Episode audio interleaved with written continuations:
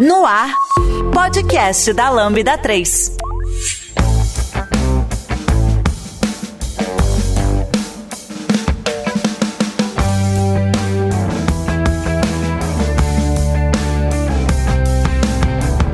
Olá, eu sou Giovanni Bassi, esse é o podcast da Lambda 3 e hoje vamos falar sobre o WebRTC. Aqui comigo estão William Grazel, Guilherme, André Valente. Não esqueça de dar cinco estrelas no nosso iTunes, porque ajuda a colocar o podcast em destaque. Não deixe de comentar esse episódio no post do blog, no nosso Facebook, SoundCloud, também no Twitter. Ou se preferir, mande e-mail para a gente no podcast@lambda3.com.br.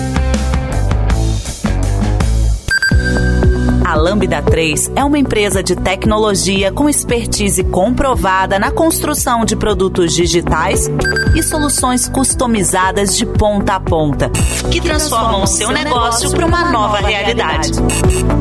Saiba mais no site lambda3.com.br.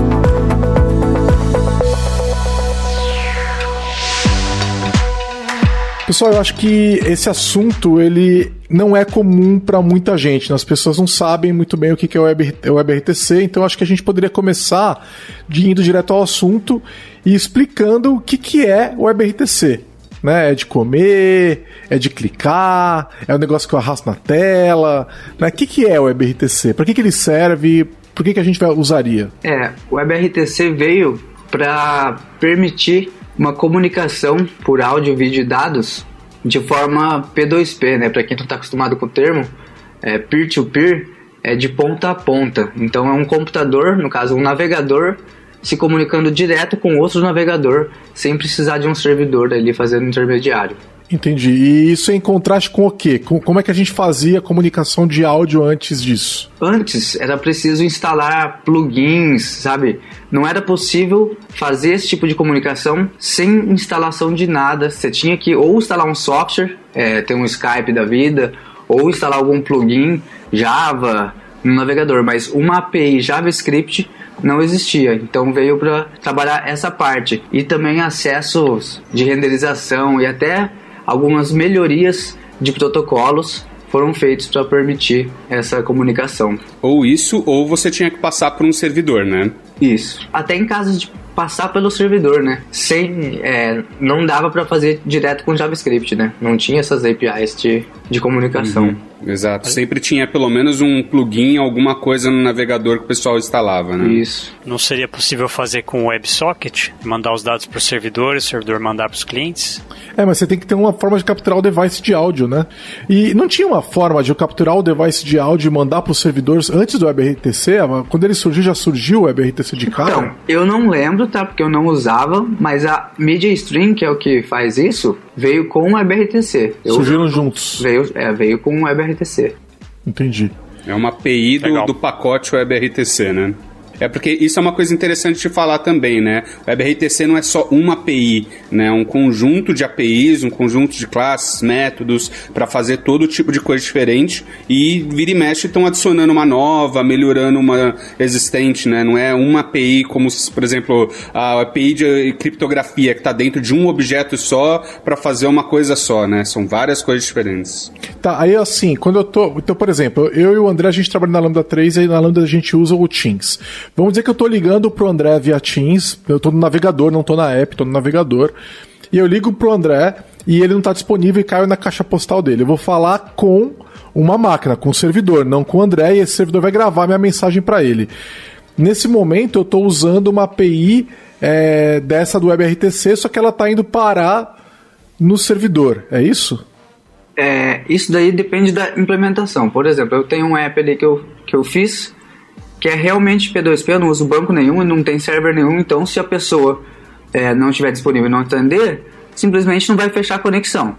Tá. Agora, é, quando você vai vender um serviço profissional e quer usar o WebRTC, existem casos onde você não consegue atingir, igual você comentou, não consegue atingir por N motivos, não só porque ele não quis atender, porque tem um NAT, bloqueou, não consegue chegar lá você tem que ter um servidor nesses casos, porque você está oferecendo um serviço e seu cliente não quer saber se é P2P ou não, ele quer falar com outra pessoa. Então, se tem um NAT bloqueando a pessoa ali, aí tem que usar um, um servidor, que é o Stan, né? Ele consegue descobrir o caminho mesmo se tiver um firewall bloqueando Porque você tem que chegar num, num local host, sabe? Você tem que chegar no modem da pessoa, se estiver bloqueado, achar a, a, a rota dentro do NAT e achar o IP da rede local da, da outra pessoa. Porque às vezes chega numa casa ou num prédio, chegou lá no IP do modem. Beleza, e lá dentro? Já mudou a rede, né? Como é que ele, rote... Como é que ele roteia isso? É um 9268, é 10, e quem é a pessoa que eu quero falar desses aqui, né? É. é, pois é, e esse é um cenário muito comum, né? É muito raro você estar tá numa, numa rede pública. Eu já percebi que até quando eu tô com celular numa rede 4G, eu tenho o IP de uma rede privada. É, eu, lembro que antes não, né? Eu, eu, eu sou cliente vivo, né? É, eu, eu, antes eu percebia que eu tinha o IP público no meu celular e que eu não tenho mais o IP público na rede da Vivo. Eu tenho, é, é, eu tenho percebido que eu tenho tido o IP privado. Falei, putz, os caras agora estão me botando numa. numa numa, numa subnet, né? Então você não consegue fazer isso tão livremente. Como é que o WebRTC faz para lidar com esses cenários onde você não é um IP público? Porque aqui em casa, por exemplo, né? Eu tenho um roteador que não suporta Universal Plug and Play. Ele não vai abrir porta nenhuma, entendeu? Eu não quero que isso aconteça, né? Até por uma questão de segurança. Falei, não vai ter o PNP. Como eu não conseguiria usar o WebRTC, então? Não vou te dar certeza porque poderia estar falando besteira, tá? Mas o IPv6 ajudaria muito o WebRTC ser disseminado, tá? É, o que que acontece? Eu não sei por que, que eles estão fazendo esse lance que você falou de é, IP privado, mas o limite de endereço IP já acabou, acabou. faz tempo, é. Pois é. E o pessoal fica tirando e aproveitando, e é mais complicado hoje em dia trabalhar com isso. Eu não, cara, faz quanto tempo já que existe PV6? 10 anos? Não, 15, 20 anos? É, é, por aí, mais de 20 anos. 15, 20 é, mas anos. Uma coisa que acho que é bom a gente deixar claro também para quem está ouvindo é que o, Web, o WebRTC ele não precisa necessariamente ser P2P, né? É, se você estiver atrás de uma rede NAT ou alguma coisa do tipo, ele é, pode não conseguir fazer a conexão direta, daí você precisa de um servidor para apoiar né, e fazer o caminho completo. Mas ainda assim, você está fazendo isso através do WebRTC e todas essas APIs aí que permeiam. Ah, então, então, quando eu for usar uma API do WebRTC, é a hora que eu vou conectar, por exemplo, na máquina do William, né? Minha máquina vai conectar na dele pra gente poder se falar. É, eu tenho, a hora que a, vai ser chamada essa API de comunicação do WebRTC, eu posso passar opcionalmente, então, um servidor intermediário que vai fazer essa mediação. É, na verdade, precisa ter um IP ou um host de um ICE Candidate, que é o cara que vai descobrir, vai trazer as informações Session Description Protocol. O que, que, é isso? Quando você vai fechar uma conexão entre duas pessoas, uma pessoa vai instanciar a classe RTC per connection. Essa classe instanciada vai capturar, na verdade não é no momento da instância, vai executar o create offer, vai criar uma oferta. Isso recupera informações, a API recupera informações da sua máquina como é, quais codecs de áudio e vídeo você tem, é, quais protocolos de segurança você consegue comunicar. Capturado isso, você precisa de um servidor de sinalização para iniciar a conexão. Por quê? Eu não sei com quem eu quero falar. Com quem eu quero falar? O BTC não sabe, né? Então, você vai estar tá conectado num projeto qualquer que tem um site, alguma coisa. Tá os dois lá, beleza, quero conectar com ele. Aí você manda um evento, não é obrigatório, mas eu utilizo o socket para isso. Manda um evento, ó, eu tô mandando uma oferta. A outra pessoa, opa, alguém mandou uma oferta, pega. Ele cria uma resposta, essa resposta também recupera informações da máquina da pessoa, codecs e protocolo de segurança e envia a resposta. Os dois, aí hora que chega no outro, ele também envia uma resposta. Pronto. Eles têm as informações. Setam como descrição remota um do outro e local as deles. Isso aqui, ah, e endereço IP também. Com isso, ele consegue descobrir com o Ice Candidate que esse cara é o que você configura na configuração de conexão do WebRTC. Precisa desse cara. Ele vai descobrir o melhor caminho para você chegar até a outra ponta. E se não responder isso, ele vai precisar de um stun, que é o servidor que eu falei agora há pouco. Aí, senão, aí o Stan pega toda, toda a conversa, ele pega e redireciona, pega e redireciona. Ah, isso é típico de comunicação peer-to-peer, -peer, né? É muito comum que protocolos peer-to-peer é, façam isso. Eu lembro, eu acho que o Skype fazia isso, inclusive. Você, você tem um servidor intermediário você tenta fazer uma conexão direta, é, ele começa a comunicação com o servidor intermediário e, sendo possível, ele promove para uma conexão peer-to-peer -peer e sai do jogo. Porque isso é bem melhor porque você tem uma latência menor, né? e você tem uma menos estresse sobre o servidor intermediário, que não sendo possível comunicação direta, ele não precisa estar atuando. Então eles estão basicamente seguindo o protocolo padrão de, de upgrade de comunicação peer-to-peer. -peer. É exatamente além isso. além de questões de privacidade, né? Sim, mas assim, é que tá, né? Se você tá numa situação onde você não tem essa opção, você vai ter que abrir mão, talvez, da privacidade. Eu não conheço a questão do peer-to-peer -peer aí, como é que são. como é que é a negociação de protocolo do, do WebRTC, porque. Mas se ela utilizar chaves assimétricas, é, nada impede você de, tá, de ter privacidade mesmo com o servidor é, intermediário, né? É, e vamos combinar que isso não é tão difícil de implementar, né? É um, é um problema que a gente sabe resolver há muitas décadas, né? Sim. Mas assim, também não é qualquer coisa que vai. que, que é bloqueado, né? Uh, eu tenho na, Eu já fiz um teste aqui com o Guilherme usando o projeto dele. É, eu tenho um roteador aqui, não é um profissional, mas é um roteador razoavelmente bom, que tem firewall né, melhor que a média. Eu não bloqueio tudo que nem o Gigi gosta de bloquear na, na rede dele aí com todas não as portas. Passa, não passa nada aqui em casa. Mas assim, tem, tem uma configuração de for razoável aqui, a gente conectou sem problemas aí, não teve, não teve problemas. É, Foi porque normalmente a maioria dos roteadores vem com o plug Universal Plug and Play habilitado, né? É, é uma coisa que se você não habilita, você não consegue conectar videogame, essas coisas. O Xbox está reclamando até hoje. preciso parar para olhar as portas e o, e o, e o forward, o port forward que eu preciso fazer para o meu Xbox funcionar direito. Mas é, é, é, é normalmente as maioria dos modems de operadora, às vezes que você compra no supermercado e tal, todos eles vão, até os melhores, né, mais poderosos, vão fazer o PNP por padrão, né? Então, é uma coisa que isso só não vem ligado por padrão quando você está com um roteador profissional. Aliás, para quem está ouvindo a gente, eu fiz uma thread gigante sobre isso uns meses atrás no Twitter, mostrando o que, que eu fiz. Eu basicamente instalei um APN Sense que é um, é um firewall profissional, né? Tem um firewall, eu tenho dois switches aqui em casa, firewall profissional, rede é um negócio divertido, recomendo para quem gosta. eu, eu fiz até o terceiro ano de redes, antes de mudar ah, para sistemas. Legal, legal. E mudou por quê? Cara, meu professor falou, cara, você não, você gosta de programar, né? Você não quer mudar de curso? Aproveita um monte de matéria. Eu falei, é melhor eu assumir logo, né? Eu sou dev. Ele, você é dev. que bom, né? Porque como área, por mais legal que seja, basicamente morreu, né? Não, de jeito nenhum. Daqui a. Ó, esse podcast vai sair logo depois um, do podcast sobre configuração como código. E aí você pode voltar lá e ouvir o episódio sobre configuração como código que eu gravei com o João e com o Max que é muito legal. Vocês vão ver que a área de infra e redes ela tá evoluindo muito rápido, mas é... é. Não, quando eu falo que como área morreu, no sentido de não tem a demanda de profissionais que tinha antes, a área continua evoluindo e claro que vai ter que ter essa, esse skill e sempre vai precisar ter especialistas profissionais no, no sentido, mas cara, eu não vejo a quantidade de vagas que tinha aqui, cara. Você. Uh, tudo, tudo na empresa precisava ter um profissional de rede para tudo, cara. É, porque não, não precisa ó, mais. Toda empresa só, tinha só... data center, né?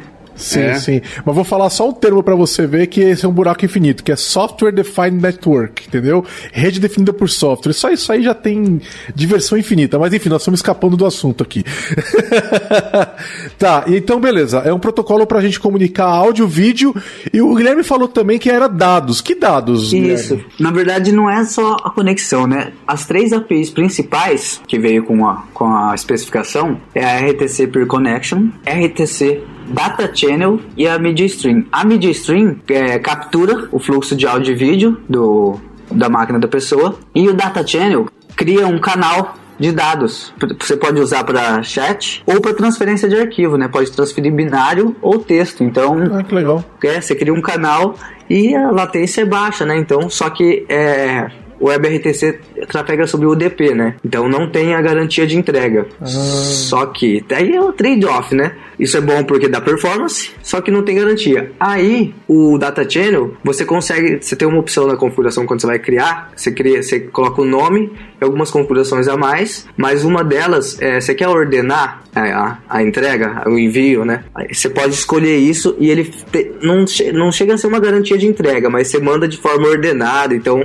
é, ajuda um pouco a chegar do outro lado os dados, né? Mas eu não consigo forçar ele para esse envio de dados trabalhar com TCP? Para ter a garantia? Consegue. Não, você pode trabalhar tanto com TCP quanto com UDP. O padrão Sim. é o UDP. Na verdade, isso é, isso é definido no momento da negociação. É, no momento ele achou, ele tenta primeiro, a prioridade é UDP, né? Ele sempre vai tentar achar o melhor, o melhor caminho uhum. e usar a conexão UDP. Se não funcionar e tiver que usar um STAN, geralmente é TCP, sabe? Quando você vai passar pelo STAN, geralmente pega UDP, pega uhum. TCP mesmo. É porque, porque para áudio e vídeo faz completo sentido eu usar o UDP, né? Que eu não preciso ter garantia, na verdade eu quero que justamente não tenha delay. Eu prefiro que tenha uma quebra do, do vídeo, mas eu tenha pegando em real time o que a pessoa tá fazendo, falando, do que ter garantia que ela pegou todos os quadros do meu vídeo ali. Agora, arquivo, se eu tô enviando arquivo, eu espero que ela pegue exatamente o que eu tô enviando, né? Perfeito. Daí, viu? TCP pode ser melhor. Perfeito, porque você diz isso aí porque, tipo, é, você tá conversando com uma pessoa por vídeo, perdeu um pacote, vou voltar atrás buscar, você que cortou um frame ali, você quer mais, é deixa pra trás, continua, eu quero continuar vendo a pessoa, senão começa, começa a dar aquelas travadas, né? Então, perdeu um pacote, deixa ele pra trás e, e segue pra frente. É, é, alguma dessas APIs que a gente usa para compartilhamento de tela? O que? O Data Channels fala? É, não sei se. Um, não sei, o Data Channel, o Media Stream. Por exemplo, quando você vai lá e fala, ah, vou compartilhar minha tela. É o Media Stream que usa para compartilhar a tela. Sim, é o mesmo que é de vídeo, eu acredito, né? Você está compartilhando o vídeo no final das contas, só Exato. que é a sua tela que é o vídeo. Só muda, é a mesma classe, só muda o método. Get User Media, pega a câmera, Get Display Media. Tem mais de uma, tá? Sabe, né? Os browsers, cada um implementou de uma forma, agora estão entrando num consenso. Mas uh, o, o que vai ser é Get Display Media.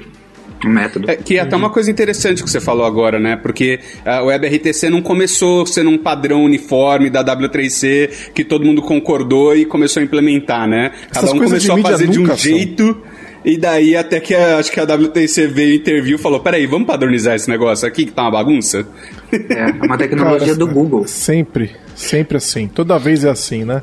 É, nem sempre. Hoje em dia tem vários que estão nascendo mais organizadinho, bonitinho, mas é como não é algo realmente tão novo, né? Que a gente agora tá novo porque o pessoal tá começando a ver o potencial disso e usar para valer e tem todos os navegadores de maneira mais padronizada agora. Mas não é algo tão novo. Mas a gente tem... fez projeto, a gente fez projeto com Get User Media em 2013. 14. Hum. É, então. É, a gente. Só que na época só suportava no Chrome, pelo que eu me lembro. Acho que nem no Firefox suportava o contrário. No IE não tinha de jeito nenhum. Entendeu? E a gente precisava tirar fotos usando. Tira, precisava tirar fotos usando o, o, o, navegador e, e, Mas a gente conseguiu fazer no IE também porque tinha uma opção proprietária no IE, né? Então você da, checava lá quais APIs estavam disponíveis, fazia com feature detection, né? E aí usava o que estava disponível ali, né? Mas então, não, é... com, não com. Não com midstream. É, não, aí não, aí era uma outra API proprietária do IE, mas conseguia capturar a câmera também, né? Só que o problema é aquela velha coisa, o pessoal mais jovem tá, tá, tá muito fácil, né? Ele já tem APIs padronizadas, né? Eles não sabem o quanto que a gente sofreu para poder fazer esse tipo de coisa, era muito difícil mesmo, né? Programar pro navegador era muito difícil. Pra centralizar Galera... alguma coisa na tela era difícil, né? É, é. pois é.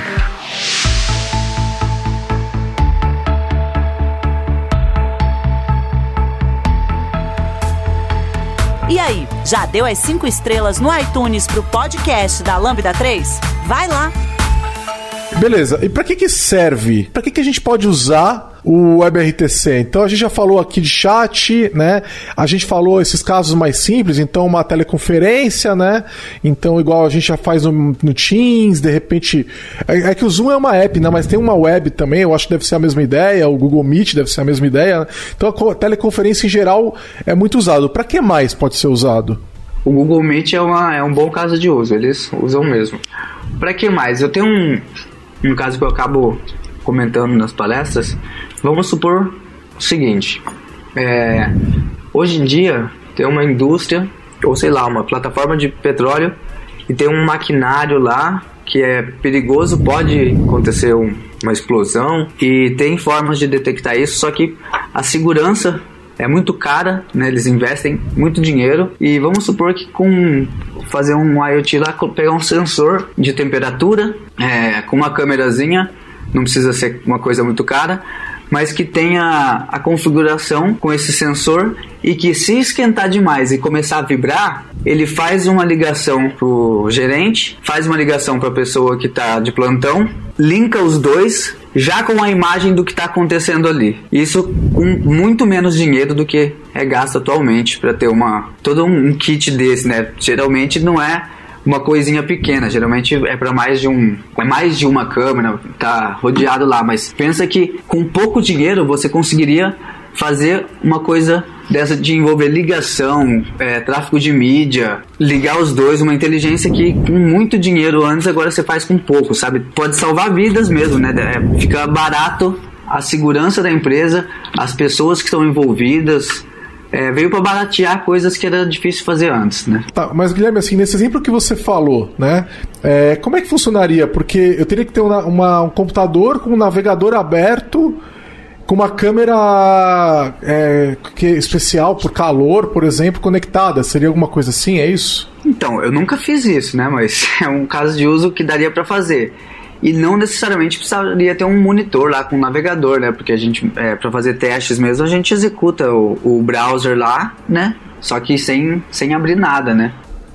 Poderia ser headless, de repente? É, então, exatamente. Poderia ser abrir o browser headless, só que a comunicação ser feita. Então, será que é, nesse primeiro, caso assim, seria... Pode ser, em primeiro lugar, não precisa estar necessariamente com uma página no navegador aberto em si, né? Pode ser uma PWA, que é, vai ter um navegador, mas não necessariamente é um navegador com a barra de URL e tudo mais, né? Então, o, o, eu sei que o André participou de um projeto que usava o WebRTC, mas não era o navegador, né, André? Como, como, e vocês, eles gravavam, e eles gravavam mais de uma câmera ao mesmo tempo.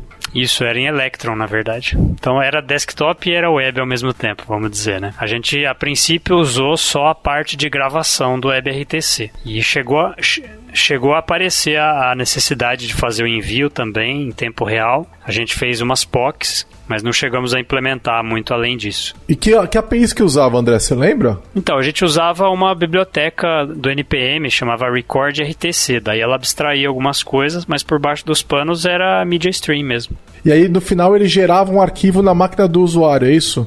Na verdade, não era no final. Esse, esse que era o grande lance desse projeto. Porque ah, esse projeto. Ele tinha, um, ele tinha um requisito de não poderia de jeito nenhum perder gravações. E além disso, ele não poderia perder mais do que 5 segundos de uma gravação, mesmo que alguém chutasse a máquina e é, quebrasse tudo. Se tivesse a gravação lá no HD, tinha que estar tá íntegra, no máximo perder os últimos 5 segundos de gravação. Então a gente descarregava no disco a, é, a cada 5 segundos, né? Todos os dados que tivessem sido capturados. Então ela ia salvando o tempo inteiro no disco e depois fazia upload para o servidor também. Eu lembro que esse foi o motivo, inclusive, que a gente é, escolheu não usar tecnologia nativa. A gente havia, havia testado com WPF, que é um, um .NET no, no Windows, né? Então, e o WebRTC desempenhou melhor, né, o André? Ele, ele, por causa dessa característica aí. A gente conseguiu gravar com menos demanda de CPU, mais de uma câmera e ia descarregando no disco por causa dos eventos que ele gerava no JavaScript, não era isso, André? Quando eu entrei no projeto, eu não entrei nessa fase. Isso daí já tinha sido tudo feito, essas POCs. Então, uhum. É, eu participei da POC do, do seja isso mesmo. É. E aí, assim, é, pelo que eu me lembro, ele ficava gerando eventos de callback no JavaScript, né? E aí a gente ia escrevendo no disco, não era isso? É isso mesmo, você registra uma callback lá e fala a cada quantos segundos você quer que ela seja chamada, enviando os dados. Aí ele chama, daí, como a gente estava em Electron, poder, tinha acesso ao disco, poderia salvar a hora que quisesse e tal. Então, Tinha esse, opção e, e, também mostrava, né? Ele mostrava na tela o que estava sendo gravado, né? Mostrava na tela. É. E a gente tinha quatro, cinco câmeras às vezes gravando ao mesmo tempo, né? Então, isso foi a POC que foi feita antes de eu entrar também, porque era um, um requisito que o cliente é, tinha a intenção de fazer futuramente, mas como esse requisito, requisito acabou sendo despriorizado, a gente não chegou a implementar de verdade. Legal. Pelo que eu me lembro. Era bem interessante, você podia escolher os codecs de áudio, de vídeo, era bem completa a API, assim. Bem assim, não é, não é, o tipo de coisa que um programador JavaScript de 15 anos atrás jamais esperaria que fosse encontrar por lá. Dados binários, tudo certinho, eficiência, confiabilidade.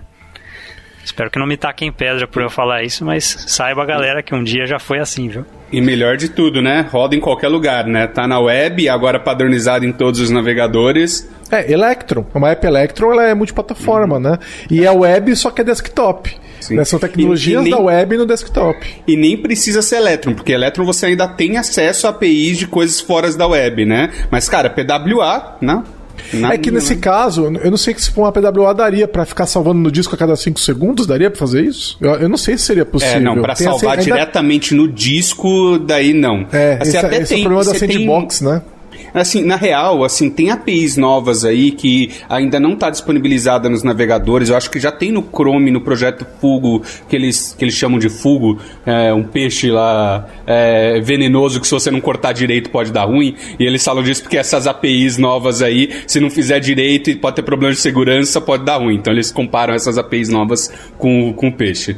É, e daí tem uma que está em experimental ainda, acho que está debaixo de flag, que é uma que te dá acesso a uma uma pasta, um arquivo. Então, em vez de te dar o usuário te dar autorização de um arquivo só, ele te dá, olha, você tem autorização nessa pasta. E daí aí você pode gravar, salvar, editar, excluir. É, e daí você teria a possibilidade sim de fazer isso com, com a web puras, com PWA, sem precisar de Electron nem nada. Mas ainda não está oficial, padronizado todos os navegadores. Mas eu poderia também salvar, se fosse uma PWA, em vez de salvar no arquivo, eu poderia estar tá salvando num local storage ou sim. alguma coisa assim né? E aí a hora que eu abrisse novamente a página, na, aplicar a PWA naquela, na, na, ela teria aquelas gravações ali, né? E aí eu poderia só fazer o download para disco. Então teria uma alternativa, de repente, ah, se abriu com PWA eu salvo no local storage, abriu como Electro eu salvo no discos, né? Então é, poderia ser isso daí, né? Mas tem um limite também, né? Local storage não tem tanto espaço, né? Teria uma limitação. Sim. Sim, sim. Mas tem algumas APIs de storage no, no navegador que permitem mais armazenamento, né? Eu tô desconfiado que. Porque tem uma API também, é Media Recorder. Eu acho que dá para fazer isso que você falou sim, viu? Só que eu não fiz ainda. Fiquei curioso é, e vou estudar isso. Esses limites variam muito de navegador para navegador, na real, né? E, estão sendo aumentados com o tempo. É, cada vez que eu vejo o Chrome, ele tá anunciando, por exemplo, que tá aumentando a quantidade. E isso que você falou de guardar, eu acho que seria é, bem fácil gravar, por exemplo, no IndexDB é, IndexDB porque ele guarda binário, né? Local storage você só guarda string ali, você não faria muito sentido, mas você guarda bináriozão lá no IndexDB, cara. E quando é PWA, normalmente eles aumentam o storage que você tem disponível, justamente porque você está falando que você está instalando, né? Então você ganha mais espaço do que você teria numa página normal não instalada.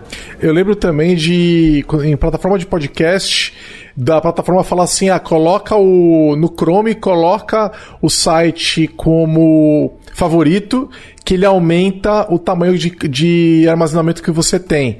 Né? Então a plataforma falava isso. No Firefox não. No Firefox você ele te perguntava se você podia guardar ou não, e aí se você liberasse ele já deixava um espaço bem generoso ali. Então você vê que cada navegador faz de um jeito. O problema do, do favorito no Chrome é que isso não é explícito, né?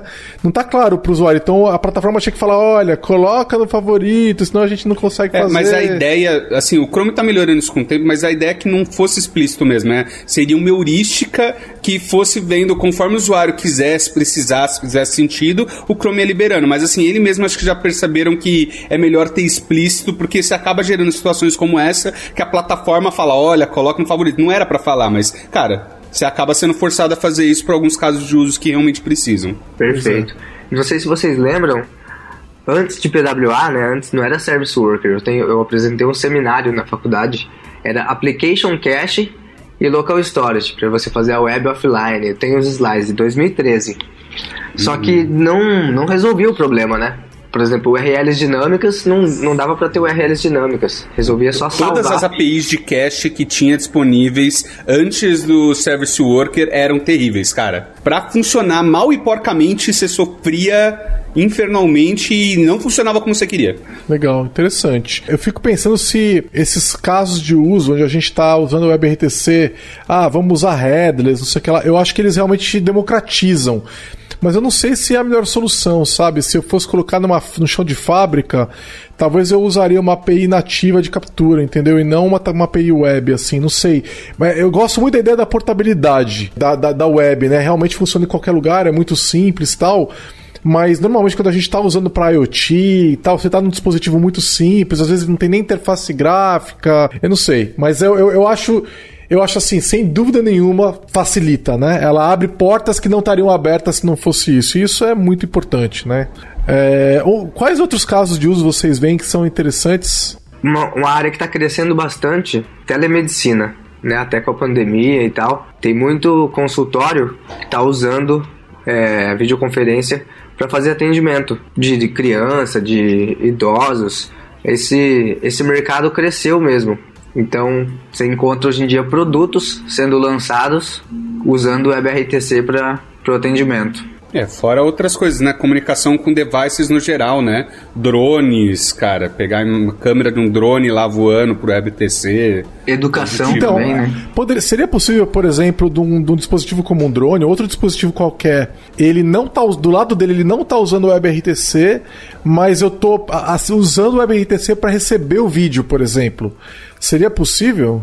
fazer uma coisa dessa? Eu acho que sim, né? Porque acho que não. é protocolo, né? Não? Eu acho que não, porque quem fecha a conexão é a classe RTC Peer Connection. Como que ele iria receber, vai ser feita a identificação da oferta e da resposta, sabe? Eu acho que eu teria que, você teria que implementar o protocolo de alguma forma, é, né? Então seria é. que implementar o protocolo fora da web, né? É. Então, é, sei lá. É, pode ser é que, que nesses assim. devices é que nesses devices eu acho que é, é, a comunicação é diferente, né? Por exemplo, você hoje em dia na web você tem protocolo para comunicar via Bluetooth, via USB, é, até via serial. Então eu acho que a, você pegaria o stream de vídeo por essas APIs e daí viria enviar na, pelo seu computador via a WebRTC, né? Você não ia pegar direto do device, né, ele implementando o WebRTC. Tá, e o WebRTC é front-end ou é back-end? Porque assim, tô, a gente tá falando de APIs que estão no navegador, né? Mas também tem um componente de servidor. Como é que funciona esse, esse componente servidor? É back-end, não tem o que fazer, né? É, existe um padrão de implementação para esse cara? Ele, o padrão é feito para Node já com JavaScript? Você tem implementação para .NET, Java, um monte de coisa? Como é que funciona esse cara que está no meio? Então, queria entender um pouquinho como é que funciona essa comunicação front-end e back-end no WebRTC. É, se precisar ter o cara no meio, né? Se não tiver Não, mas precisa. O Guilherme, o Guilherme falou que para fazer a negociação inicial precisa, né? Ah, sim. Isso você vai precisar de alguma forma. A não ser que você já saiba o endereço IP da pessoa para ir direto, né? O que Mas não, não é, é, o caso, caso né? em, em 99,99% é das vezes. Pois é, como é que funciona esse cara que tá no back, assim? É, é, existe uma, uma, um protocolo padrão que ele tem que implementar, alguma coisa assim? Não é uma essa é a sinalização, né? O interessante do WebRTC é que ele não ficou criando muita coisa. Ele apro tentou aproveitar o máximo de. Eu falo WebRTC, eu falo a especificação, né? Quando a W3C falou, vamos, vamos especificar isso, ela saiu procurando coisas que já existiam que resolveriam os problemas que eles que precisava ser resolvido. Então, sinalização é uma coisa que já existia, usam protocolos que já existiam, a SCAND, DTLS, é, o NAT, tudo isso já existia. A sinalização é uma das metodologias usadas nesse caso, só que a tecnologia WebRTC ela é JavaScript, ela é front-end, só que por N motivos não dá para ficar só nisso, né? Então envolve back-end, envolve infra, envolve algoritmos super complexos para conseguir distribuir a conexão de forma é, otimizada. Existem estudos para ter menos perda de fragmentos de vídeo para ganhar em áudio, por exemplo. É, a conexão tá ruim e às vezes dá umas cortadas. O pessoal está desenvolvendo algoritmos que consegue deixar mais suave esses, esses picos, sabe? Então, cara, é uma API JavaScript, mas vai muito fundo. Daí para fazer a sinalização, normalmente se usa o que, Gui?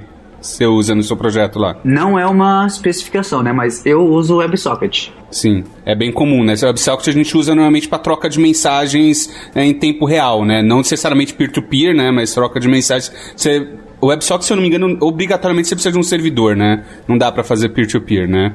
E daí você faz um servidor só para ter essa conversa inicial, faz a sinalização. Mas depois, se você é, precisar fazer, colocar um servidor no meio, seja porque não encontrou, seja porque é, a gente precisa distribuir para muita gente fazendo live e tudo mais, qual que é o padrão que se usa lá no servidor para conseguir fazer isso? Atualmente, é, eu estou usando o WebSocket, só que foi engraçado você falar disso. Estão saindo outros protocolos para resolver esses problemas. Por exemplo, Web Transport. Web Transport é uma coisa que não existia e criaram, que é o que? Uma conexão client-server com baixa latência, que provavelmente vai substituir o socket. Também tinha um protocolo, que acho que foi criado no Google também, que é o Quick. E agora estão lançando, acho que é um tipo um fork do Quick, só que para trabalhar no cenário WebRTC, que se eu não tenho certeza, mas se eu não me engano, é P2P. O Quick é um substituto do HTTP, não é? É um que é UDP por baixo, não é? É, eu não tenho certeza se é P2P, mas é, é UDP com algumas outras garantias, assim. Facilita a comunicação sem, com baixa latência, né? Então, só de você ver todas essas alterações, o pessoal está mexendo tanta coisa para facilitar o WebRTC que não faz você enxergar outra coisa senão o WebRTC ser fortemente usado no futuro. É, é a ideia da web como plataforma, né? O, o navegador vem ao longo dos anos devagarzinho é, se tornando um sistema operacional praticamente. Eu né? acho que esse é, é o caminho. É, e, a, e aí o legal é que eles fazem isso de forma cuidadosa, sem quebrar a segurança, né? Então o sandbox ele é super controlado e está se tornando plataforma mesmo. Por isso que a gente tem visto que a maioria das aplicações nascem para web, elas não nascem para nativo, desktop e tal, porque você teria que reimplementar. Essa evolução de mídia no navegador, ela é só mais um passo da web com plataforma, né? A comunicação, tipo, celular mesmo, eu acho que o WebRTC vai substituir o telefone celular. A linha né, telefônica que a gente usa vai substituir. A gente vai falar com VoIP. A gente vai ter um plano de internet no celular e pronto. É, isso já, é, já tem até o, alguns celulares que suportam, né? Você falar, substituir o canal de voz por um canal de, de, de dados é, na, na, ligação, né? A Vivo Mas, tá oferecendo. É, sim, tá oferecendo. É muito interessante. É, tá bom. E Quais são as vantagens é, do WebRTC? Então, é, por que, que eu usaria o WebRTC? O que, que eu ganho fazendo isso? Você consegue montar uma aplicação que seria difícil montar, você consegue concorrer com grandes empresas, porque geralmente essa coisa de, de mídia, é, telefonia, ligação, assim, são grandes corporações, né? Se você montar um aplicativo muito bem desenvolvido, com performance, que funciona bem, você consegue competir com grandes empresas gastando pouco dinheiro, porque você não precisa investir muito em infra. Você precisa fazer um bom software que trabalha bem e gastar um pouco com o servidor que vai estar ali no meio quando precisar. Então, se isso escalar, é mais fácil de você escalar com menos dinheiro, né? Isso é, chama, chamam isso de tecnologia disruptiva. Permite pessoas que não estão no mercado entrarem no mercado para brigar com quem já estava ganhando, sabe? A questão do peer-to-peer, -peer, é, vocês consideram que é uma vantagem? É uma coisa que faz diferença? É uma vantagem, né? Pela baixa latência e até pelo que eu acabei de falar, né? O peer-to-peer -peer permite você gastar pouco dinheiro com o servidor, então é bom para quem desenvolve, para quem cria o produto e é bom para quem usa, porque fica mais rápido. E a, e a privacidade, né? E, e a, a privacidade, privacidade né? Não tem ninguém ali. É, é, impossível? Não é impossível, né? Alguém pode estar no meio ali interceptar o cabo, sei lá, mas é, dá. E é, dá para se passar se, também pela. Se tiver criptografado, não tem como, né? Você tem que ter invadido a máquina da pessoa, né? Então, isso que eu ia falar. Tem como. A galera sempre acha um jeito, né? Tem como você é, pegar o lugar na conexão eu não sei como que é feito, mas dá para fazer. Se você estiver na mesma rede, pegar ali, você se passa por ela e a conexão começa a vir para você. E encaminha de algum jeito, né? Tá. E outra coisa é que o WebRTC não existe a possibilidade de não ser criptografado. É, sempre vai usar o DTLS, seja o TCP ou DP, vai ser criptografado. Sempre. Não dá para não ser. Isso é... E vai funcionar sobre IPv4 e IPv6. Sim. Inclusive, é, as, quando chega os ice candidates lá, as, as rotas para você escolher, não é você que escolhe, mas chegam vários candidatos, é, aparece IPv4, aparece IPv6, TCP, UDP, aí ele acha o melhor caminho e vai, mas aparece de tudo. Legal, legal. É, IPv6, apesar de ser incrível, eu, eu andei estudando quando eu estava instalando a rede aqui em casa, e eu, minha rede em casa está habilitada para IPv6, só que a realidade é, as operadoras não fazem o que elas deveriam, né? Então, o Comitê Gestor da Internet no Brasil recomendou um espaço de rede barra 60, no mínimo, para é, casas e barra 56 para empresas, né? E as empresas não entregam isso. Na Lambda a gente teve que brigar para conseguir um barra 56, eles não queriam entregar para a gente, né? Uma subnet. Ah, na minha casa eu tenho uma, um barra 64 que tá errado, né? E é, é super problemático, sabe? O IPv6 ainda é uma promessa. As operadoras brasileiras não têm competência para entregar IPv6 direito no Brasil. Né? E eu não acho que as estrangeiras estejam muito melhor, não. Né? Mesmo as operadoras. A, a, operadora que atende a gente na Lambda 3 é muito profissional e apanhou quando a gente pediu IPv6. O que a gente estava falando agora há pouco. A gente não sabe o IP da pessoa que a gente vai ligar. A sinalização vai sempre ser necessária. Não se cada um tivesse um endereço IP IPv6 como se fosse seu telefone. Ó, eu tenho meu número aqui, o endereço IPv6 e é um QR Code, sei lá, e você guarda o QR Code da, da uhum. pessoa no telefone e vou ligar para ela. Pronto. manda a conexão direto lá. Sim, é incrível. IPv6 é incrível, cara. É maravilhoso. Assim, é, é comparando com o IPv4, o IPv6 não é, é ah, IPv4 com é, uma mais, mais, bits. Não é isso. IPv6 é todo um protocolo novo. Um dia a gente vai fazer um podcast sobre isso, que é um assunto que eu gosto pra caramba, cara. Fica, fica aí. Se alguém conhece muito de IPv6, me manda uma DM no Twitter que a gente quer, de repente, você participa do cast. Porque eu, eu não conheço pessoas que manjam pra caramba de IPv6, não, pra, pra conversar. Entre em contato pelo site lambda3.com.br. Legal, e tem alguma desvantagem é, no uso do WebRTC? É, o P2P, ele é, ao mesmo tempo que ele é uma vantagem, ele também é uma desvantagem, e até pelos, pelo, pelo que nós já comentamos, né? É, traz baixa latência, mas precisa de sinalização, não é totalmente P2P. É, também tem a questão que a gente estava falando de ser no browser ser no browser é uma, uma, vantagem, mas também é uma desvantagem. Então, os, as, as, características do WebRTC são os dois ao mesmo tempo, sabe? São vantagens e desvantagens. Porque no, é no browser, não precisa instalar nada, não precisa. Mas tem, multi, é, tem muitos browsers e você depende da compatibilidade deles. Cada um implementa de uma forma, então isso é bem frustrante para o desenvolvedor, né? O que hoje está muito melhor, né? Porque tem uma padronização de verdade, mas ainda não é perfeito. Exato. É, e, o, tem, o, e tem a questão também da de se eu tô no P2P e a gente tiver mu muitas pessoas ao mesmo tempo, né? Porque se eu tô no P2P, eu tô enviando a minha câmera, por exemplo, se eu tiver aberto o vídeo, pra, sei lá, tá com 10 pessoas na sala, eu tô mandando para 10 em vez de ter um servidor mandando para 10, né? E daí como é que fica isso, Gui? É, é, é o problema do hub, né? É o problema do hub. O hub ele diminui essa, essa questão, né? Perfeito. Isso aí é um problema. O, o que eles recomendam é até com o vídeo, né? Com o vídeo até 4, 5 pessoas, máximo 6, com uma DSL assim, né? Passou disso, já fica muito complicado, porque você tá com 6 pessoas, você tá recebendo de 6 pessoas e você tá enviando para 6 para 6 pessoas. Então ninguém tá preparado para uma internet residencial não é preparada para fazer essa distribuição, né? Então, live então Pô, deveria, né? Porque 300 megabits que o pessoal tá vendendo aí, né? 300 megabits, 300 megabits você, consegue assistir 30 filmes em 4K ao mesmo tempo, né? Então, é, ainda sobra um pouquinho de banda.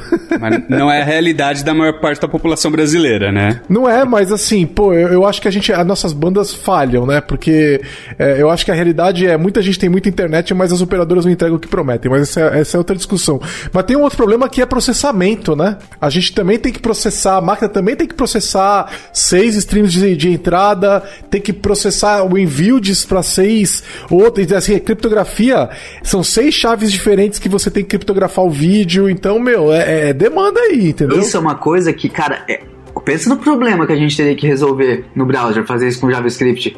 Toda essa essa engenharia de, de codec de mídia, isso aí tá tudo resolvido pra gente no browser já. Isso nossa, a evolução disso no browser foi sensacional mesmo. Bom ponto que você tocou. O Gui, mas qual que é o nome do padrão de servidor que você já comentou comigo uma vez para quando eu preciso fazer uma live e tudo mais? Tem um padrão, né, desses servidores.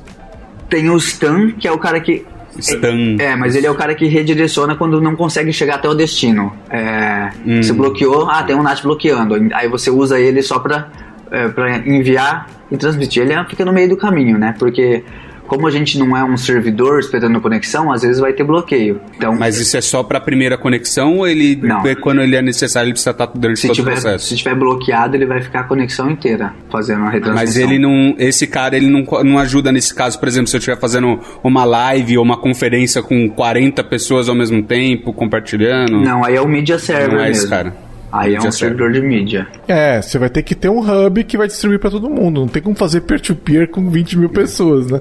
E isso você vai ter que implementar, né? Não, não tem nenhuma solução já pronta do WebRTC para isso, né? Cara, isso é uma coisa que, tipo, é, estudar o WebRTC é desgastante, porque você encontra bastante coisa, encontra só o básico, só o feijão com arroz, sabe? É montou a conexão, malemar envio de arquivo com data channel. Isso aí é, é o que você encontra de mais avançado. Você só encontra coisa avançada, depreciada já. Ficou velha, aí as empresas não estão tá nem aí, põe no GitHub, só que aí você vai usar e fala, putz, tá usando coisa que já.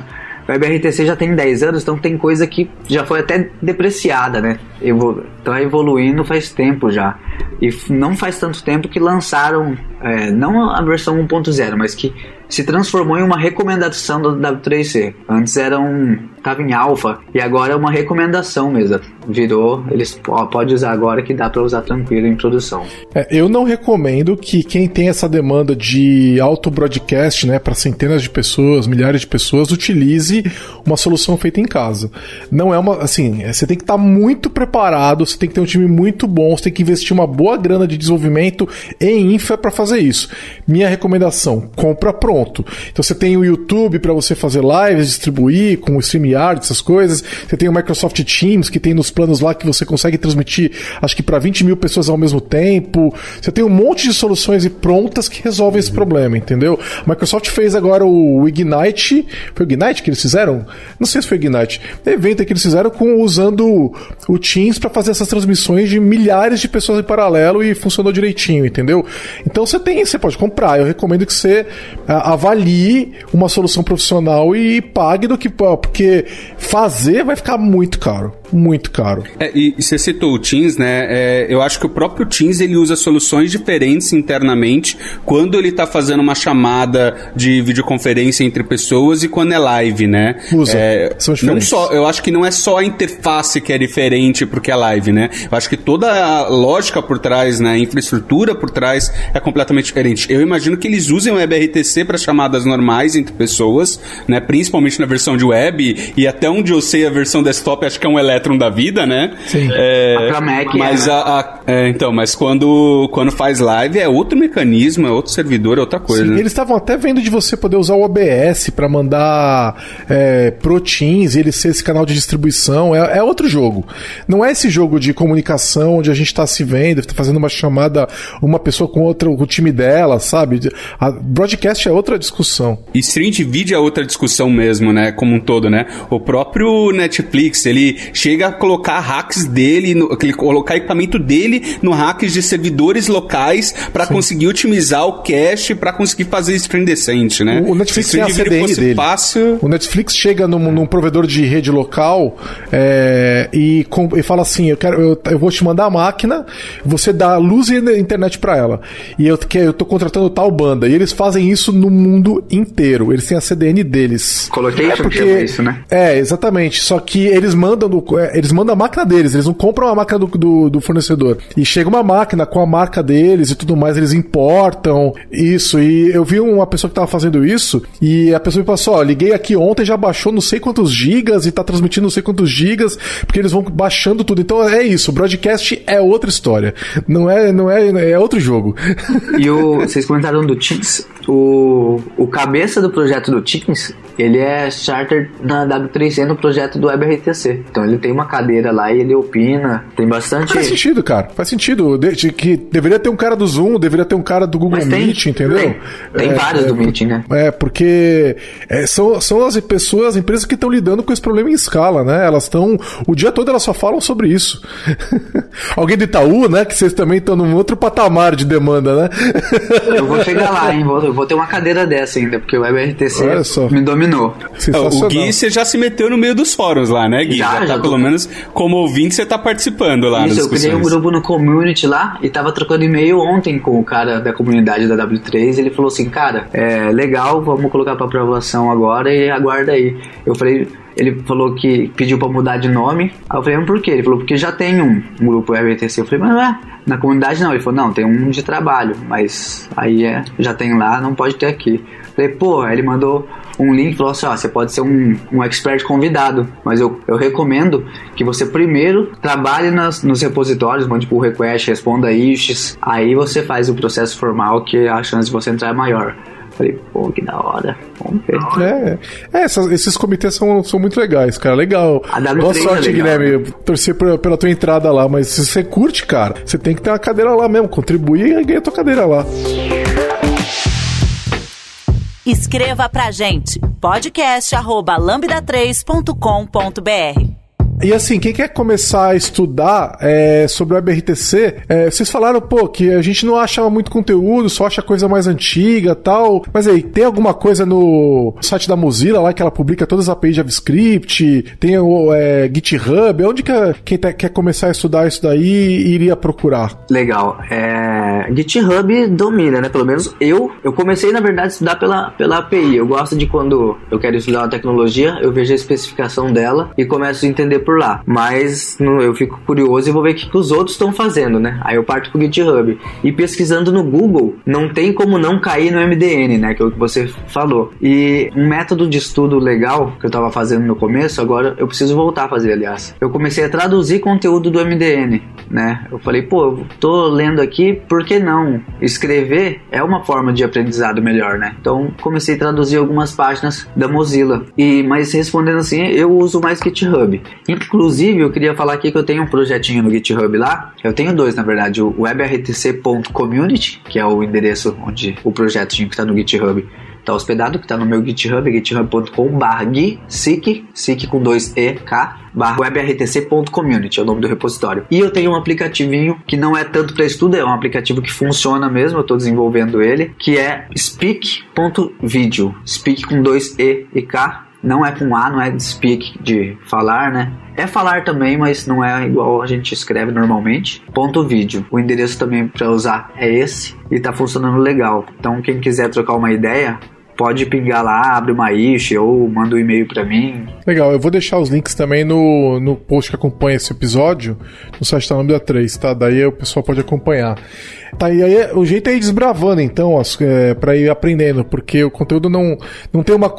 tem, tem rolado palestras online, você falou que fez palestras, Guilherme. Tem palestra tua online sobre isso também? Tem, eu fiz do. O Will me convidou. Na verdade, eu mandei o, o Call for Paper lá pro Angular SP, né? Mas eles aceitam. Tem também pelo Dev Paraná que eu fiz, eu sou cofundador do Dev Paraná, então eu palestrei pelo Dev Paraná. É, dentro do. Ah, já, fa já falei no Dev Paraná também. Ah, é?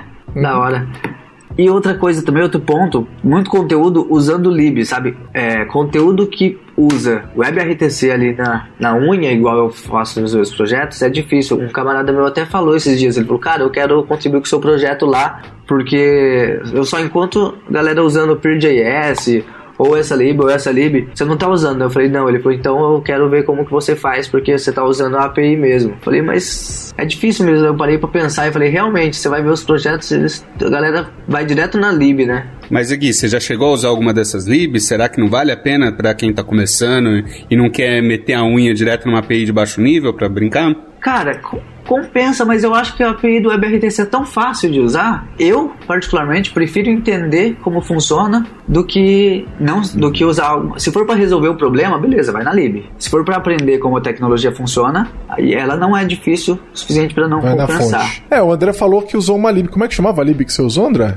Record RTC. É e ela era específica para Electron ou era para navegador também? Não lembro, deixa eu pesquisar. Peraí. É que o caso era mais para gravar mesmo, né? Isso. É, então, aí é um caso específico. O WebRTC não, não grava, né? Sim, aí por Ele, isso que eles estavam é... usando o callback, né? Para poder Esse... baixar os pacotinhos. O Record RTC, ele usava a parte do ele usava a parte do WebRTC de obter os dispositivos Media e stream. capturar o, o, é, o, o, fluxo de bytes deles. E o Media Recorder para gravar, né? Isso. Legal.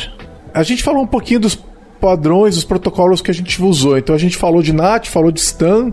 Existe algum, existe algum outro padrão e protocolo que é usado pelo WebRTC para alcançar o que, ele, o que ele precisa fazer? A gente falou de NAT, falou de STAN, o sinalização também falamos, né?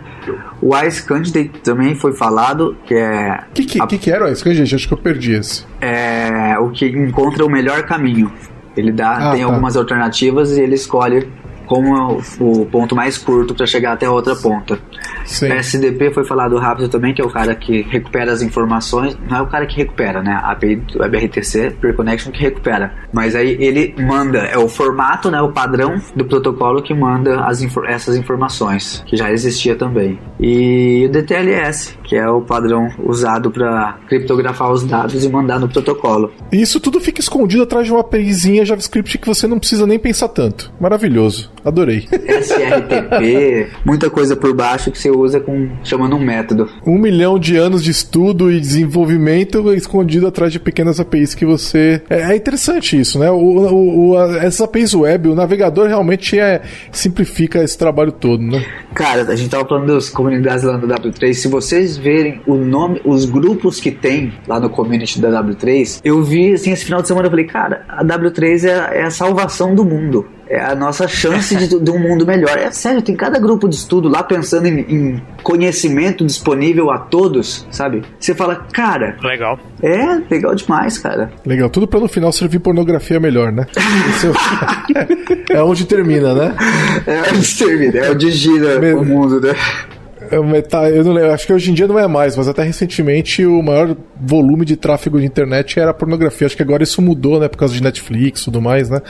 Mas é, é até Agora é o TikTok. Era, é, agora é o TikTok. e eu sou, eu sou um dos, dos responsáveis aí pelo TikTok por fazer esse, um pouco desse uso. E dizem que o. Qual que era o concorrente do Blu-ray? O HD, HD DVD. DVD. É, dizem que o Blu-ray ganhou porque a indústria pornô falou, não, é Blu-ray. Acabou. O VHS também, VHS também. É verdade. Caraca. Eu acredito. É verdade. É, e agora tá tendo uma discussão sobre padrão de vídeo com Dolby Vision e HDR+, e tudo mais. E eh, vamos ver se dessa vez que a gente não tem mais a indústria é, pornográfica tão forte, se isso se é ela que vai determinar qual padrão vence também, né? Vamos ver. Vai ser, eu acho que dessa vez pode ser que não sejam eles, vamos ver. Eles estão apostando no Realidade aumentada agora, né? É, eles estavam, né? Mas, deu, deu, mas flopou, né? tá flopando. Tá, e quando a gente fala de segurança, é, vocês falaram que toda a comunicação via WebRTC é criptografada, né? O é, que, que, é usado exatamente para garantir a segurança? Você falou que o DTLS é usado para criptografia, mas a gente não vê isso. É, não, você não precisa fazer, não tem nenhuma ação do desenvolvedor, por quê? Porque não existe a opção de não ser. Então, não tem por que perguntar para eles que é criptografia ou não, né? Você chamou o método lá, na, lá no, na API, a hora que vai falar com o protocolo, é feita a, a encriptação, né? Assim que fala. Que é, criptografia. é, é, é criptografado. Cifragem. Os dados são criptografados e vai no protocolo criptografado automaticamente, mágica.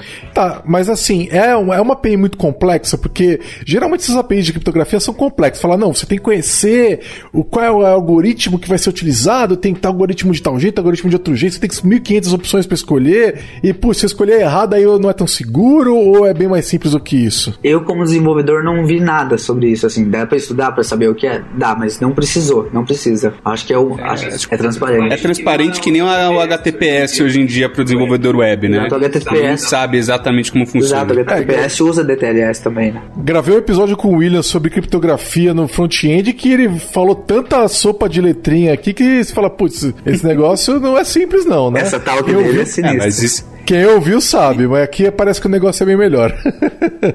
É, não, mas isso é se você quiser fazer as coisas na mão e colocar coisas extras, né? Mas o objetivo dela é deixar transparente e você nem saber o que tá acontecendo. Tá bom. É, mas tem, tá? É, a, a, configuração da conexão dá para passar certificados de segurança, dá para você passar usuário e senha, dá para passar. Isso aí é usado no STAN. Deixa eu fazer uma provocação aqui. Quando eu tava pesquisando para gravar esse episódio, eu achei um site de uma empresa de VPN chamada NordVPN que diz assim, ó, quais os riscos da WebRTC. O fato de a WebRTC ignorar essas criptografias podem ser um risco para sua segurança online. Qualquer endereço eletrônico que você visitar poderá solicitar e acessar seu verdadeiro endereço de IP, mesmo que você tenha alterado essa informação por meio, por exemplo, de um aplicativo VPN. Vocês acham que isso faz sentido ou é alarde à toa mesmo? Cara, é, eu já li alguns conteúdos também que é. Claro que tem risco, né? Você tá com, com a sua porta aberta comunicando ali. Mas é criptografado. Ai,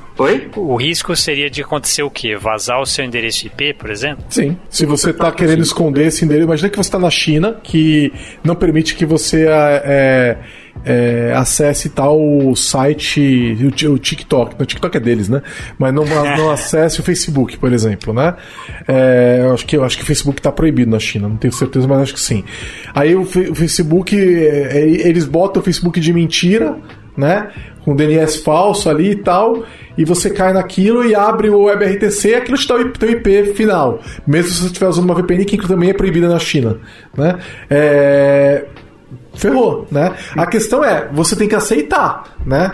A hora que o navegador vai te pedir permissão, esse site pode acessar? Então, né? Mas antes, é, essas informações que vem no, no SDP, antes dava para ver o endereço real da pessoa até em mensagem de erro e tal. Agora eles colocam um asterisco nas últimas casas, quando você quer ler isso. Eles estão se ligando nisso, né? É, tá acesso.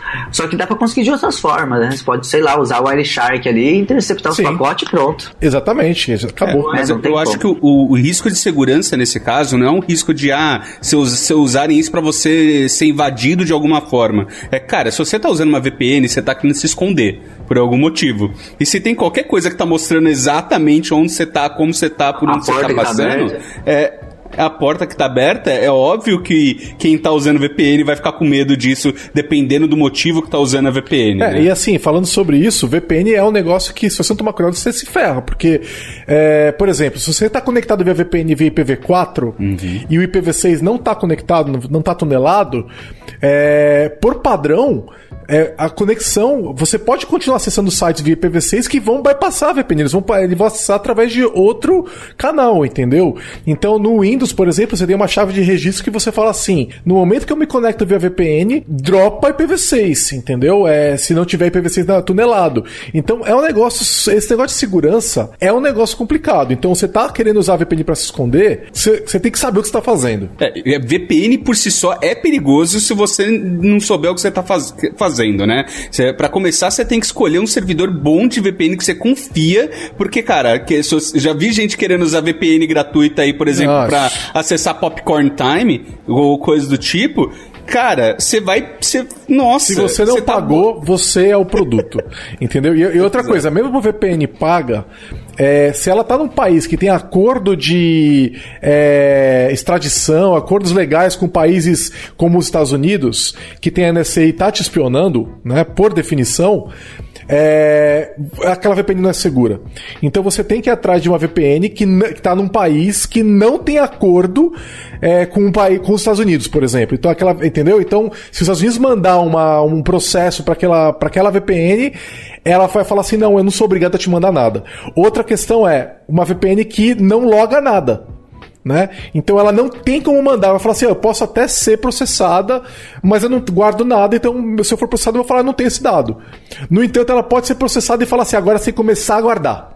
Entendeu? Eu tô te mandando começar a guardar esse dado desse usuário. Entendeu? Mas assim, é, é, é, é complicado. Eu tenho uma VPN que eu tô usando, não vou falar qual é. Façam suas pesquisas, que tem, que tem exatamente as características. Ela não loga nada e ela tá num país que não tem, não deve nada dos Estados Unidos, União Europeia, etc. E o duro é que você tem que basicamente acreditar na alegação da empresa, né? Ela fala que não loga, você tem que falar, beleza, ela não ah, loga. Ah, mas aí você vai ter auditoria, né? Exato. E aí você vai ter vários auditores independentes faz, validando que ela tá falando. Se ela fala ah, tá. e só fala, você também não pode acreditar. Ou seja, o buraco é bem embaixo. Ah, ainda assim, você não tem garantia, né? Mas eh, com a auditoria fica um pouco melhor. Quem, quem tá falando que vai lançar uma VPN, eu acabei de ver aqui para confirmar, ainda não lançaram, mas tem uma lista de espera, é a Mozilla. Ah, é? Sim, é verdade. É verdade. A Mozilla está querendo se especializar em, em, em, coisas, ferramentas de privacidade, coisas do tipo, né? Até porque navegador tem uma concorrência muito mais forte aí, né? Justamente de quem é, pagava boa parte do, do dinheiro deles, né? Dos funcionários, e estão querendo diversificar. A Mozilla está puxando uma boa também, ter uma VPN deles. A Mozilla aí. também está puxando a iniciativa de DNS sobre HTTPS, DOH, DNS sobre HTTPS. É, e aí a ideia do DNS sobre HTTPS é que é, o seu provedor não, não consegue saber com quem você está falando O que eu fiz aqui em casa é, como o DNS sobre HTTPS não é um padrão ainda amplamente adotado, principalmente o Windows vai adotar isso, ou já acabou de adotar ou vai adotar numa das próximas versões, mas você tem que ter toda uma infra suportando DOH. O que, que eu fiz aqui em casa? Como eu falei, eu tenho um roteador, né? Eu meti um, um Raspberry Pi fazendo DNS sobre HTTPS com o Cloudflare que suporta e eu coloquei ele como meu servidor de DNS, entendeu? Então, a, o meu, a, a, aqui em casa eu uso o Vivo, né? A Vivo não sabe nenhuma query de DNS que está saindo da minha casa, entendeu? Mesmo que os meus dispositivos todos estejam usando DNS normal, entendeu? Porque a gente está todo mundo batendo direto no meu no DNS sobre HTTPS da, da, da Cloudflare. Se você tem um, um Raspberry Pi na sua casa, você também pode fazer isso. Eu ia falar isso agora, minha Raspberry tá parada, eu comecei a olhar para ela ali, falei, olha. É, é, um containerzinho que você sobe e, e acabou, né? Eu preciso escrever um post sobre isso, inclusive. É isso que eu ia falar, vai rolar podcast sobre privacidade? É, seria interessante, né? Eu preciso, preciso de mais pessoas para falar sobre isso. Eu Se você topo. sabe. Aí, ó, já tem o André. Se você que tá ouvindo a gente manja do assunto, bora falar sobre isso. E o que, que, vocês acham de, de VPN P2P? Hum, Nossa, é que, que doido. Isso? Qual que é a ideia disso? My, ó, eu passei no chat aí um link. Essa empresa vende CDN e VPN P2P. CDN é aquela, né? É, você, você tá na sua casa, você pode criar um nó ali e vai compartilhar. Você ajuda a compartilhar conteúdo. Mas VPN P2P eu fiquei curioso, viu? É, vou, vou postar o link, é, é Mysterion.network. Não sei, não conheço, não conheço nem o conceito conceito de VPN P2P. Pois é. Na verdade. A hora que eu vi isso, eu falei assim, mas, como assim, velho? Mas bora voltar que a gente tá devagando é, aqui vamos, até vamos o... sair do buraco aqui. outro lado do universo. É, eu tenho mais uma pergunta. Qual que é a adoção do, do uso do WebRTC, assim? Porque a gente tá saindo do mundo, né, de 10 anos atrás, aonde a gente usava Flash pra fazer vídeo e gravar áudio, né? É, Silverlight e outras coisas desse tipo, né? É, agora a gente tá falando de APIs abertas é, com WebRTC e tudo mais. Mas mas e aí, o mundo adotou isso daí? De fato tem tido uso de WebRTC? Qual é a adoção desse negócio? A criação já faz uns 10 anos, mas como ainda estava muito novo e os browsers cada um implementava de um jeito, não estava sendo usado. Só que, igual o Will já falou para mim, a pandemia aumentou um pouco o uso, né? Então, em fevereiro, março do ano passado, começou a crescer esse uso e do nada, ali dá por dá por setembro, a coisa subiu. Tem um gráfico, tem um um site chromestatus.com que você consegue ver gráficos de uso tanto mobile quanto desktop das APIs que estão sendo usadas no Chrome. É bem interessante para você até saber se você usa determinada tecnologia ou não, né? Para saber se a galera tá usando, porque estão usando eu, porque eu tô, com a, eu tô com essa página aberta aqui agora que o Gui mandou pra gente e é bem na pandemia mesmo, cara. Em março foi quando começou o pico e depois disso só aumentou, cara. Em março do ano passado, né, no, quando as empresas começaram a fazer lockdown aqui no Brasil. Sim. Acertou, miserável. Mas é bem legal. Para quem não sabe, né, o Chrome ele tem uma, uma página deles onde eles mostram diversas APIs aqui que você pode ver diferente é, do Chrome, do V8 e tudo mais, é, de como que elas estão sendo usadas, se estão sendo usadas. Então dá para dá pra saber. E sim, tá sendo bem usada aqui fortemente. É, eu acho que toda a demanda que a gente tem no trabalho, né? Muita gente usando Google Meet, Teams, Zoom, né? E fora consumo de conteúdo mesmo. A gente né? e... usando usando sem saber, né? Porque sim, sim. essas empresas estão usando. A gente tá gravando o podcast, que esse podcast tá eram gravados ah, fisicamente, a gente nunca gravava remoto. E... Uma salinha claustrofóbica ali. É, com os microfones profissionais e tudo mais, né? É, e agora a gente tá gravando com o WebRTC, que é o que tem pra hoje, né? É, saudade da salinha. Né? Saudade. Né? Mas por outro lado, eu não poderia estar tá gravando com o Guilherme. Ia ter que esperar o Guilherme vir pra São Paulo um dia pra trabalhar pra gente poder capturar ele lá e levar ele pra salinha gravar com a gente, entendeu? Então é mais fácil, isso fica mais fácil, mas aí, aí tá aí o WebRTC. Então eu imagino que vai continuar crescendo. O trabalho remoto, mesmo depois que acabar a pandemia, nós vamos, é, vamos continuar usando muito isso daí. Né? Eu acho que eu acho que reunião. Novo não, falando sério, vocês acham que depois que, que isso que passar, a gente vai fazer assim, não, vamos marcar uma reunião e nós vamos pegar um, um trânsito de São Paulo uma hora para chegar do outro lado da cidade, entendeu? Pra fazer uma reunião de meia hora, desculpa, acabou isso aí. O, o, o novo termo do mercado, porque as, as empresas, o mercado gosta de jargões, né, de termos, né, web 2.0, 3.0, o novo termo do mercado é online first. É, isso aí. É tipo, mesmo as empresas que voltarem a não, não fosse 100% é, remoto, né? Ainda vão ter por padrão, tem que ter opção sempre online. Se todo mundo tiver online, vai ser online. Se tiver físico, beleza. É, é, é o backup é o físico. Mas conferências, eu, eu vou voltar Aí fisicamente, Nossa, a hora que voltar, eu vou voltar correndo. Não vejo com a hora certeza. de ir pra um happy hour, né? Mas eu conferência não gosto de conferência online. Assim, eu vou porque é o que tem para hoje, mas eu não gosto. Não, é outra coisa, né, cara? O contato pessoa a pessoa mesmo em conferência, conhecer, às vezes o happy hour depois, cara, não tem o que falar, né? Sim. E que, que empresas estão usando é, o WebRTC? É, eu, eu, eu, a gente falou da questão médica, né? Eu já fiz consulta médica remota, adorei, né? É maravilhoso você poder falar com. Assim, não é a mesma coisa, às vezes você tá com uma dor de barriga, às vezes o médico teria que te examinar, né? E aí, mas, é, é... mas eu tive um caso que o médico falou assim: ó eu vou te mandar fazer um teste Covid porque você tá com risco. E não era Covid, ainda bem, né? Mas é, já, já evitou uma ida ao médico. É, porque você chega com sintoma de Covid no hospital, mesmo se você não tiver, você vai estar tá em volta de um monte de gente que tem, né? Porque você vai pra ala da Covid, né? Então eu não passei Exato. por isso, fiz o exame, não tinha Covid, então foi, pô, foi muito melhor para todos os médicos, enfermeiros, estrutura de saúde, não precisaram me atender lá e não me expus, né? Então, mas assim, para que mais? Que empresas estão usando? É, como que essas empresas estão usando? Usando? Como é que o corporativo está lidando com isso? Então, eu falei do Google Meet, o Teams também usa, tem outras empresas usando que eu não estou lembrando agora. E, e, é, eu não sei se vocês podem falar, né? Vocês podem falar como é que vocês estão usando no Itaú? Ainda não tive oportunidade de usar isso lá dentro do, do Itaú, tá? Ah, não? Não sei se eu. Achei que você tava usando no dia a dia dos projetos ali. Não, não. Projetos pessoais que o Gui tá ah. usando. No Itaú, acho que a gente não tem uma demanda para isso. No máximo, a gente tá usando o WebSocket, né? Para comunicação de chats, mensagens. Eu acho que ainda não surgiu um caso de uso grande que não seja com uma ferramenta corporativa como o Teams, assim, né? Que seja um produto nosso que precise de. É, e, e cara, eu não sei. É, é, assim, eu fico imaginando assim, pô, eu vou falar com o gerente do meu banco, né? Seria um caso interessante para usar o gerente do, do, Itaú falar com o cliente dele.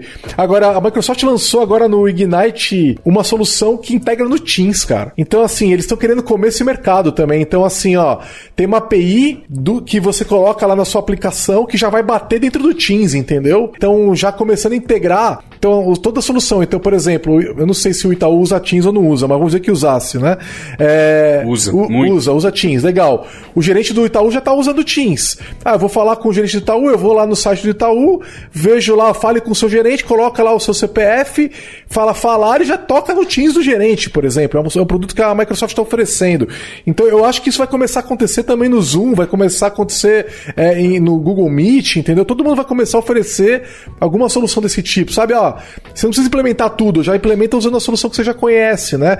E na ponta vai ser o WebRTC, só que vai estar tá encapsulado num produto. Cara, né? pra, pra, você ter ideia, o WebRTC você consegue integrar com PSTN, você consegue fazer uma ligação para um telefone público que tá ali na rua, você consegue fazer uma ligação com o WebRTC. É mesmo? É. Mas você tem que ter um cara no meio do caminho? É, vamos dizer assim, a operadora tem que ter uma tecnologia VoIP, porque o Asterisk já tem configuração para WebRTC, entendeu? Que legal. É. Cara. Então, ah, você estava falando lá, eu falei, não sei, acho que não, que não. Mas qual tecnologia que você falou? Você falou outro. Não, é uma tecnologia do Azure, de, de comunicação ah, por tá, server. É, ela eu não sei, mas para VoIP, tipo, já foi pensado para isso. Eles não criaram protocolos, eles usam protocolos, né? Pegaram sim, sim, e sim, evoluíram alguns, então funciona para telefonia. Por isso que eu falo que o futuro é, vai usar, eles já fizeram integrados, é só a coisa fluir agora. Agora que, que o gráfico está só subindo, as operadoras vão começar a mudar, vão começar a usar. Eu tenho certeza é, disso. A tecnologia que eu falei é o Azure Communication Services. Ele acabou de ficar pronto, eles acabaram de anunciar no Ignite. E é, ele também dá essa opção. Você vai lá e fala assim: ah, você quer ligar no telefone, você quer enviar um SMS, você quer. E assim, é tudo APIzinha, sabe? Só que no navegador, cara, não tenho dúvida, só pode ser o WebRTC. Entendeu? Então os, o que a Microsoft está fazendo, que eu acho que todo mundo vai começar a fazer, é produtizar o WebRTC para facilitar o uso para quem não, não tem, você não ter que desenvolver todo o back-end, porque é aquilo que vocês falaram, né? Alguém tem que fazer o back-end. Então, é, você vai integrar isso numa aplicação que você já tem. Né? Sabe o que eu acho ridículo? Ter que escolher entre Telegram e WhatsApp. Isso, isso é coisa que, cara, quando a gente comprou um telefone, é, Motorola só fala com Motorola. Mano, Sim. não existe isso. A gente tinha que comunicar. Eu quero usar o WhatsApp, você quer usar o Telegram, beleza, mas a gente tinha que conseguir conversar, sabe? Para mim, o WebTC é uma coisa que vai permitir isso acontecer também. É... Nunca que o WhatsApp, nunca que o Facebook vai permitir o, o, o WhatsApp falar com o Telegram. Nunca. É, nem nunca os usuários do Telegram vão querer comunicação com o WhatsApp. Não, Muita gente é fala esse, que essa mas vai chegar, vai chegar uma época que eles então vão ficar para trás e vão ter aplicativos que se comunicam para chat de mensagem rápida, para videoconferência. É. é. o Telegram permite isso porque ele tem o, ele, ele é mais programável, né? O, o, o WhatsApp, né? o Facebook, ele é um ecossistema fechado. É porque né? ninguém pode saber o que eles fazem ali. É, eles não têm o menor interesse de compartilhar esse mercado. É né? porque então, atualmente eles têm o um mercado. Quando o é, mercado não for deles, talvez eles tenham. É, o mercado já foi do, do MSN Messenger, né? E já desapareceu, já foi do Skype, já. Uma hora já o WhatsApp vai perder. Esse mercado muda assim, ó. O, o, o WhatsApp perdeu quantos usuários em questão de uma semana? Então por isso que eu falo que é um mercado disruptivo. Isso do nada pode mudar em menos de um ano, pode não ser mais do WhatsApp, pode ser de outro chat. Sim, sim. Legal, pessoal. Eu acho que deu para ter uma boa ideia do que, que é possível. É, obrigado pela presença de vocês, foi realmente muito esclarecedor para entender como isso funciona. É, é, eu acho que quem está ouvindo a gente também gostou muito de ouvir. Foi legal porque a gente deu vários cases, né? E a gente não ficou só no, no teórico, né? Então, o que, que dá para fazer mesmo, né? Isso foi bem interessante. Então, valeu. É, vocês querem fechar com alguma mensagem? Alguma fazer um jabá, dar uma recomendação de alguma coisa pro pessoal buscar? Eu quero incentivar. A gente falou bastante coisa aqui, mas ainda tem muito mais espaço para inovação. Então, estudem o WebRTC se você quer inovar e ter uma nova oportunidade, porque ainda dá para criar ou repensar novos processos, processos que já existem e podem ser remodelados com essa tecnologia. E vejam o projeto OpenSource do Guia aí no GitHub que a gente vai deixar nos links aí, que vale a pena. Projeto bacana. Obrigado, Will. Vejam e entrem em contato. É, obrigado então pela, pela presença de todo mundo e valeu. Obrigado a você. Valeu. Valeu o convite. Valeu, Valeu gente. Valeu, pessoal. Falou. Um abraço.